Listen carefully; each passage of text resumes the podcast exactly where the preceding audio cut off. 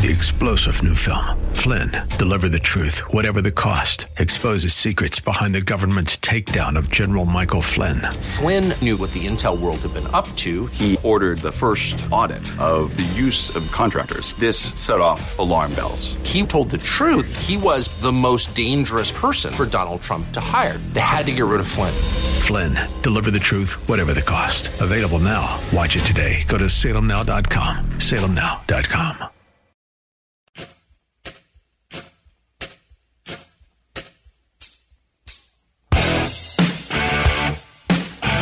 It's Rob Black and your money. And now, here's Rob Black.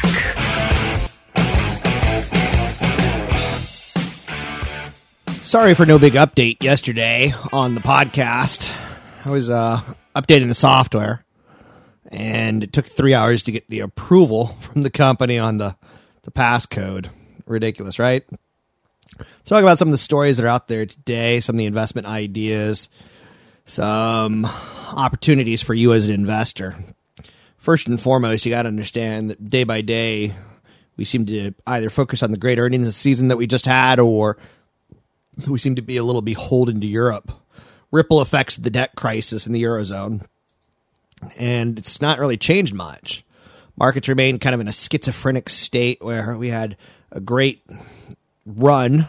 Now we're kind of thinking, I wonder how much Greece and Ireland, maybe Portugal, Spain, and Italy. I wonder how much heart pain they're going to leave the Franco German bailout because really it's France and Germany who are supporting the European zone at this point in time with their their pocketbooks or with their austerity plans. A little unlike the United States when we bailed out our banks, a little bit unlike it, but close. So I would say it's fair to say the United States went through our pain and Canada got a little bit of that.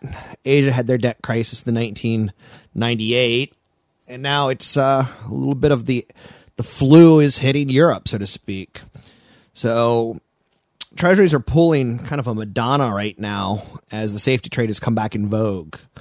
The move may appear to be dramatic as you know seen out of Evita.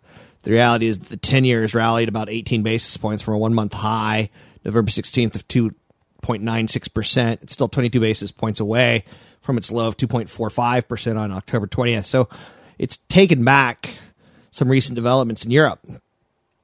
Now, European contagion fears are the big story. A couple days ago, it was the tensions between the Koreas. China continues its tightening path with benchmark short term money market rate hitting a two year high. In Japan, industrial production in October fell 1.8%. The decline was a bit better than feared. On the corporate front, Google, uh, they got antitrust issue going on with the European Union, but they also have are they going to buy Groupon and how much are they going to pay for them?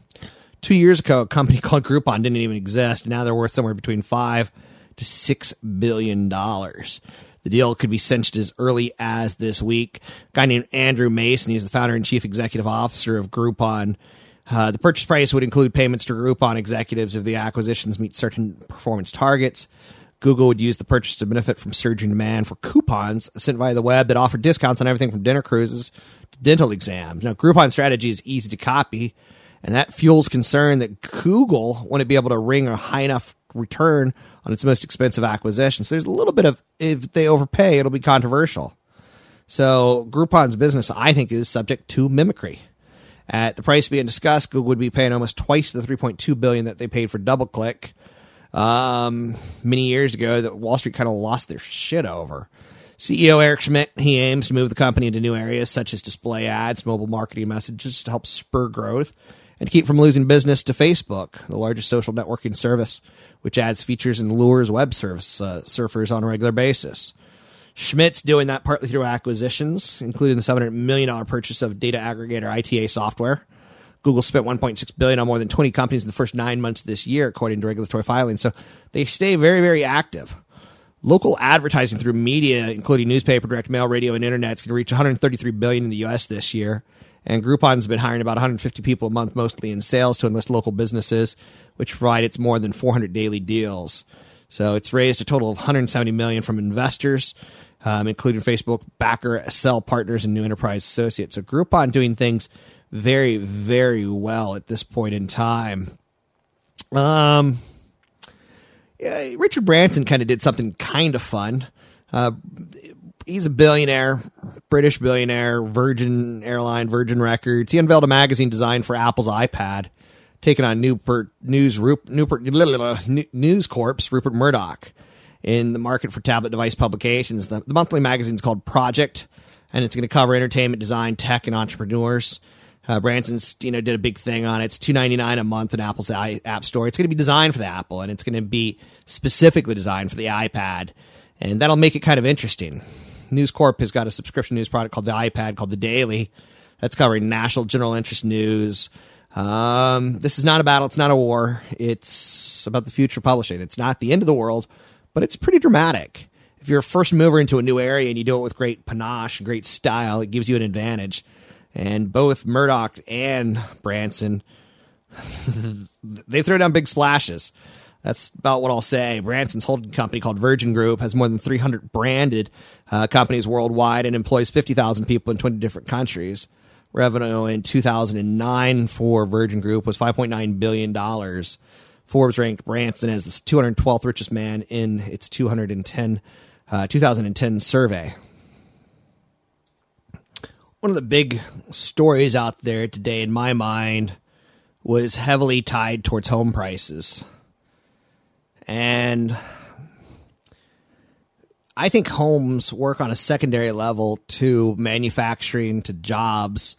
They work on a secondary level to healthcare. They work on a secondary level to um, finance, lending. So you kind of need one of those four or five areas as a primary driver to push the secondary driver, i.e., home prices. With that said, let's talk about what we saw today. Home prices dropped in September from a month earlier. The rate of decline showed some signs of accelerating. Consumers brightened their mood in November with consumer price, with not with consumer prices, and consumer confidence index, and shopping started off pretty good. Recent data suggests would be buyers are sitting on the sidelines for new homes, waiting for falling prices or high unemployment to abate, or you know flaws in the foreclosure process documents to, to play themselves out. National Association Realtors said last week that sales of previously occupied homes decreased 2.2% in October. Now, the Case Shiller Index of 10 major metropolitan areas it dipped one half of 1% from August. The 20 city index decreased seven tenths of a percent, adjusted for seasonal factors um, about down seven tenths and about eight tenths percent, respectively. Now, the economy continues to weigh on the housing market. There's no way around that. New construction's running at less than half the pace needed to meet normal demand, so sustained recovery, I think, is a ways off. There was some good news. DC was up fractionally and Las Vegas up fractionally. Um, Cleveland was down 3%, Minneapolis down 2.1%. Major cities in LA, San Francisco, San Diego, all were lower. And I don't think they really have a reason to go higher until we get this housing situation in the right area. Now, again, they could with a government tax credit, but unemployment's the problem, and mounting foreclosure is going to keep price pressure on the housing market. Housing's on the brink of another substantial downturn, according to some people, like Guy Lebas. He's the chief uh, fixed income strategist at Janney Montgomery Scott. He says supply far outseeds demand, and the only remedy is further price declines. So I want that out there.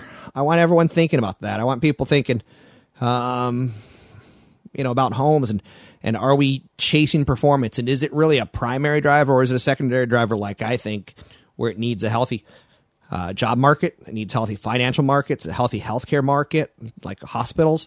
A friend of mine from LA this weekend was talking about how many hospitals are shutting down and when hospitals shut down, high paying jobs leave that area. So now I think one of the areas that homes are incredible at right now is mortgage rates. If you need a mortgage, contact my friend Tony Mendez at bayarealoansource.com, bayarealoansource.com. So retail sales rose 3.5% of shoppers snap up deals. And now we're going to start looking at the rest of the year as can we sustain the momentum in sale in, in retail sales? We've got a great start with Black Friday, Cyber Monday, but will we run out? It's interesting, interesting, right? And I'll tell you what, corporate America is still doing their job. Novartis plans to cut 1,400 drug sale jobs in the United States.